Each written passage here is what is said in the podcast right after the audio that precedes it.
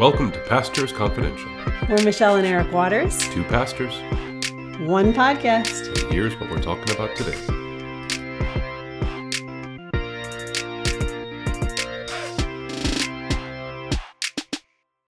Hello. Good morning. Good morning. How are you? Did? I love? turn that on before you Yes, knew it was coming on? Yep. Okay. Well, you were just commenting on my pens. I was commenting on your pens. Yes, they're, very striking. Such a nice collection. what a lovely collection of pens. No, so but- why do you have so many okay. different colors? Okay, so it's not you can't really see it in this Bible because this is I only have had this Bible for about two years. But when I read a book, Mm-hmm. like let's I'm in Luke right now, I write down the last time I read it. So this last time I read Luke was in 722. Mm-hmm. and then I use that color when I'm underlining and stuff, and I know that year. uh See, this is red, and there's Uh-huh. red. But if I'm like right now, I'm reading First Timothy. No, I'm actually on Second Timothy now.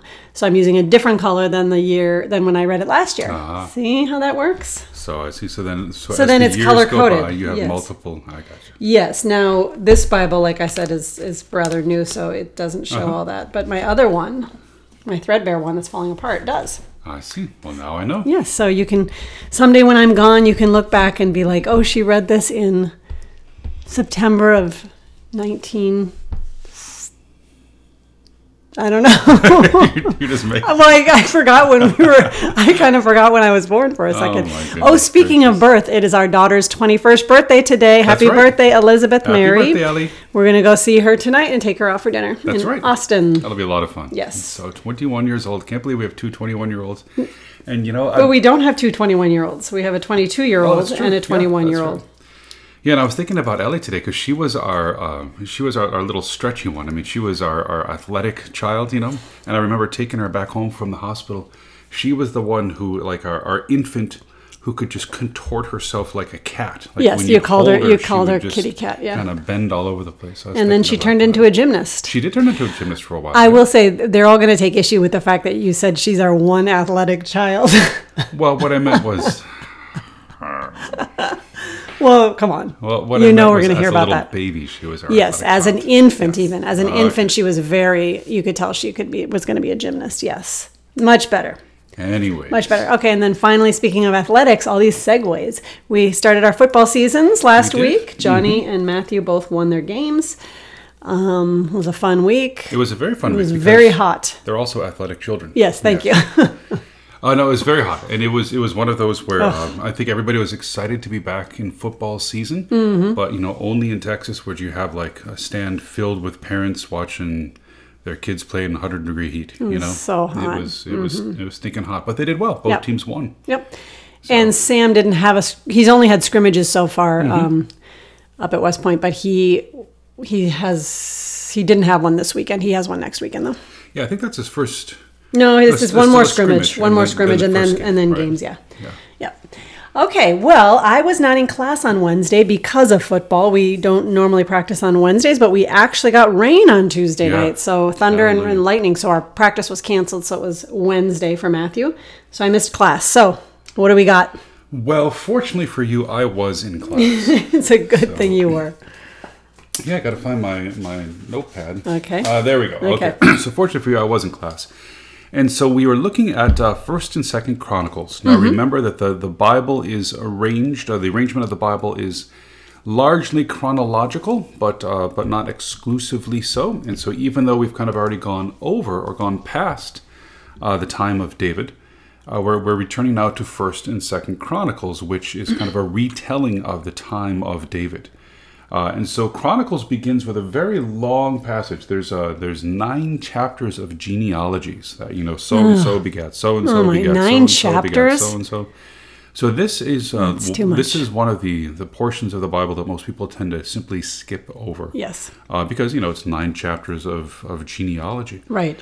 Uh, and so one thing I wanted to say about that one is is the word beget. It's an old-fashioned Mm-hmm. English word, and it just simply means that um, that uh, one man is the uh, one man has a son. So to be, you know, men beget, women conceive, together they have a child. Oh, so, I didn't realize there was it was like that. Men beget. why I'm here for women you, hon. conceive.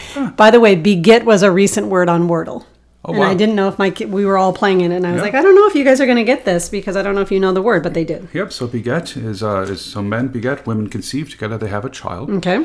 Uh, and so we go through these long, long chapters of, of genealogy, Mm-hmm. and it really skips the way the story is told. It begins with Adam and creation, and then the genealogy just kind of goes through the history without really much commentary at all. Hmm. And it skips from Adam all the way to David, uh, because what the chronicler is concerned about is is really the time of David, which is an odd way. I mean, if you think about all that the chronicle, all that the, the chronicles skip. You know, you're talking about uh, Abraham, Isaac, Jacob, Moses, Joshua.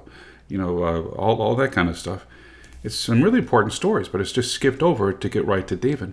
But you know what? We kind of do this ourselves, uh, and so I used a couple examples in class. You know. Uh, we in the modern age, uh, you know, as we look back over history, we see the glories of Rome, and then that's followed by what we call the Dark Ages, and then there's the Middle Ages, and then here's us, right? So there's like this kind of thousand year period that we just largely kind of skip over to get from one thing to the next. Okay. Um, similar way too, you know, we we as Protestants tend to do that. I mean, I, I know our our tendency as Lutheran Christians is to say, well, you know, there's Jesus, and then there's Paul, and then a whole bunch of bad stuff happened, and here's Martin Luther. You know, so we hmm. kind of like skip over a big thing to get to what we want to do. Okay. And that's what Chronicles is doing too. So he really skips the story, fast forwards it straight to David mm-hmm. to tell us David's story. But when Chronicles tells us David's story, it really kind of whitewashes his life. Hmm. So if you think about all the things that David did, you know, the, the juicy bits. And so, for mm-hmm. example, you know, his adultery with Bathsheba and the murder of Uriah and the mm-hmm. loss of his child, and then, you know, how his uh, his one son uh, Amnon raped his daughter Tamar, and then Amnon was killed by Absalom, and Absalom rebelled against David, and all these other things. Oh my goodness. None of that is included. Okay. So all of you know the juicy bits are kind of left out, uh, and what's left is just this idealized um, version of David, who's a virtuous king, um, and really doesn't even focus much on his his his kingship. It really focuses on the temple, but it's this very much idealized picture, almost kind of a whitewashed picture. Uh, and uh, one of my one of the classmates, Pastor Ron Walter, um, on Sunday morning, he had a great analogy. He said, "You know, Pastor, the way Chronicles tells the story, it's kind of like a eulogy, uh, because you know people will Yeah, come sure. up when someone has uh, has passed away." Friend or family member will come up and they'll they'll tell you know to, their talk for ten minutes about the life of the deceased, and you know we may we may know all the kind of the, the ins and outs and that he wasn't always such a great guy. But Right. The way the eulogy goes, they only tell the good pieces. right? Yes. Thank. And I thought thankfully. that was yeah, I thought that was a great analogy. Yeah, Yes, that is a good analogy. that was a great. Except for you had that one funeral Oh where the crazy people got up and told horrible stories. man, yeah, it was wow. Yeah, so you know, you never know what happens when you give somebody a microphone, and this was one where uh, I, I would have said I I might have anticipated it coming if the deceased were you know twenty years old and you've got people in their twenties getting up who don't really know Right. these things. Right. But no, this was, you know, the the, the gentleman I think was in his late 70s, Uh-huh. early 80s. Um, and he, we're in a church, you know, and his golfing buddy gets up to speak and starts like literally dropping the F bomb from the church pulpit. Yes. Talking about how when they were over in France, you know, they were womanizing and drinking Oh and my telling all goodness, these oh dirty my jokes. goodness. And I'm just thinking, like, what do you do? You know, so I just kind of smiled Mm-hmm. and bore with it and then got up and preached the gospel. Uh, but that that's that eulogy was the exception to That's the the exception to the rule. That's not the way crazy, man. Chronicles tells of David. Wow, that's a crazy story. Chronicles leaves it out. Yes, we should write a book someday about all these crazy stories. Oh my goodness. Okay. gracious. So that's good. I like that. A, a eulogy. Yeah, Okay. Mm-hmm. so, so that's Pastor Ron Walter. I thought that was a great illustration. And so um, the way that Chronicles tells the story kind of whitewashes it, leaves out the good bits, just tells us an idealized. Mm. no, leaves out the bad bits. Well, yeah, uh, bad or Oh, good, the good know. entertaining The bits. I entertaining bits, understand. right. Okay. Uh, and he, he just tells the story of David. And he retells the story of David, really not even to focus on David's uh, uh, work as a king, you know, what he did so much as a king, or even so much as a conqueror that's mentioned. But what he really focuses on is David's work in the temple. Okay. Uh, so the Chronicles gives 19 chapters to David's life. Uh, four of those are devoted to the story of how David brought the Ark of the Covenant into Jerusalem. Four chapters, right? Nine chapters are devoted to how David prepared uh, for the building of the temple. So, you know, 13 out of 19 chapters are basically about worshiping in the temple. Oh wow. Um, and so the way the way Chronicles tells the story, David's life work was to get ready to build the temple. So you know he united the kingdom He conquered Jerusalem. He brought the Ark of the Covenant in, into Jerusalem, and then he spent the rest of his life just kind of gathering supplies, getting ready to to build the temple. Of course, he himself didn't build it. Solomon did. Mm-hmm. And Solomon's story is similarly whitewashed. You know, so Solomon was a great man. I mean, his that was the golden age of Israel. The Uh, but man. you know, he had kind of a thing for the ladies. He had you know seven hundred wives, three hundred concubines. They led his heart astray to worship foreign gods. All of that is simply left out. Uh, Solomon built up the kingdom, had massive building projects, um, but at the cost of forced labor from his own people. All that is left out. It's just simply told the story of how Solomon dedicated the temple. Uh, and so the, the long and short of it is this: that um, the Chronicles was written at a time when the people were returning from exile in Babylon. So it's about 500 years after the time of David and Solomon. Uh, David and Solomon are already historical figures deep in the past. You know, they would be like uh, the Pilgrim Fathers to us today. I mean, that, that far back in history. And so it's a retelling of their story to focus on uh, on the temple, because as the people are coming back into the promised land by this point, you know they, they no longer are an independent nation. They're no longer an independent kingdom. I think there's like one son of David still left, uh, Zerubbabel, but he's going to quickly disappear from the story. So there's not really a house of David to speak of. You know, there are descendants of David, but not a house in any kind of royal sense. So they don't have political independence. They don't have uh, a dynastic identity as a house of David. They don't have military strength. They have very limited economic prosperity. All they have really is the temple, God in the temple, worshiping the Lord in the temple. Uh, and so as they return from the exile, the temple and everything around it will become the center of their identity as God's people. And so that's what we'll look at next week when we pick it up with um, with Zechariah. Let's see. So next week, we're going to look at, people want to read along, uh, Nehemiah chapter 2, which is rebuilding the wall around Jerusalem. oh, that's a good chapter. Nehemiah chapter 8, which is rebuilding the faith of the people. That's when Ezra the priest gets up and teaches. Haggai chapter 1, uh, which is rebuilding the temple. And then Zechariah chapter 1, which is visions of return to Jerusalem. Oh, so it's good stuff this week. Yeah, so it's going to be good stuff we're looking at next week. But again, it's all really focused on on uh, the temple, worshiping God in the temple. And as the centuries go by, uh, that will become kind of an Achilles heel for them. So that by the time that Jesus comes, 500 years later, by the time Jesus comes, you know, he will visit his temple and he'll say, you know, my temple should be a house of prayer, but you've made it into a den of thieves. You've uh, you've lost the forest for the trees. Here I am, God, visiting your house, and you do not recognize me. You do not welcome me.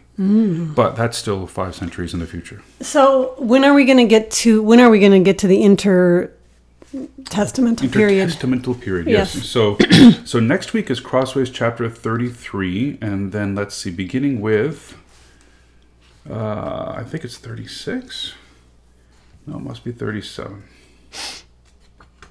Yes. Okay. So the beginning with chapter thirty-seven. So that would be So, a couple 33, weeks. four, five, six, seven. So about five weeks away. Oh, okay.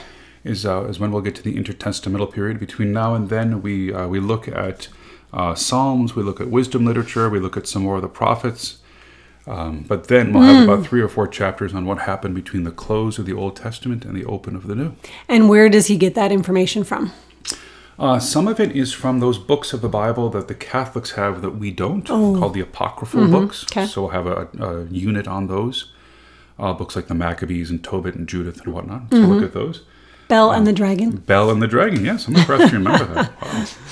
Uh, so we'll look at those, uh, and then some is just history, and so he'll talk about Okay. you know, what happens in the history, Okay. uh, which is the stuff I love. You know, because by the time we get to Maccabees, we have uh, the Persians, we got the Greeks, we got the Romans, we have war elephants. It's really exciting Wow. stuff. Yes, I get very excited about that. Yes, I, I guess so. Mm-hmm. Okay, well, we look forward to that. Yeah. So that's kind of it. I mean, Chronicles is uh, it's an interesting story because it's a story that we all know. You know, we just read uh, if, if you read through First and Second Samuel, First and Second Kings, you know the nitty gritty. Uh, you know, warts and all, uh, what actually happened to God's people. but when the story is retold, the warts are airbrushed Removed, away, yes. so to speak. So it's just focused on The temple. Now, does Chronicles ever come up in the lectionary? Would there ever be? Yeah, there are a couple of pages of, of a couple of times Chronicles does come up in the lectionary. Um, I don't remember ever hearing a sermon on Chronicles. Well, there's, in, I think in Second Chronicles, there's that famous passage: "If my people will Oh, humble themselves, yes. and I, I will hear, and I will bless their land." That's Everybody, yeah, right? okay. That's from when Solomon, um, Solomon dedicates the temple. But you know, in First Chronicles 29, verse 10, I think this is an interesting little difference between Catholics and Romans, Okay. Catholics and Catholics and Lutherans, right? Uh, so the, the you know the irony is that uh, the Roman Catholics talk about the, the importance of church tradition, and uh, Protestants talk about the importance of the Bible. Yeah. But when it comes to the Lord's Prayer, we actually switch things.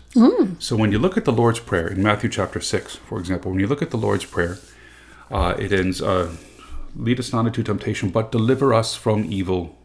That's it. That's full it. stop. Yeah. Right?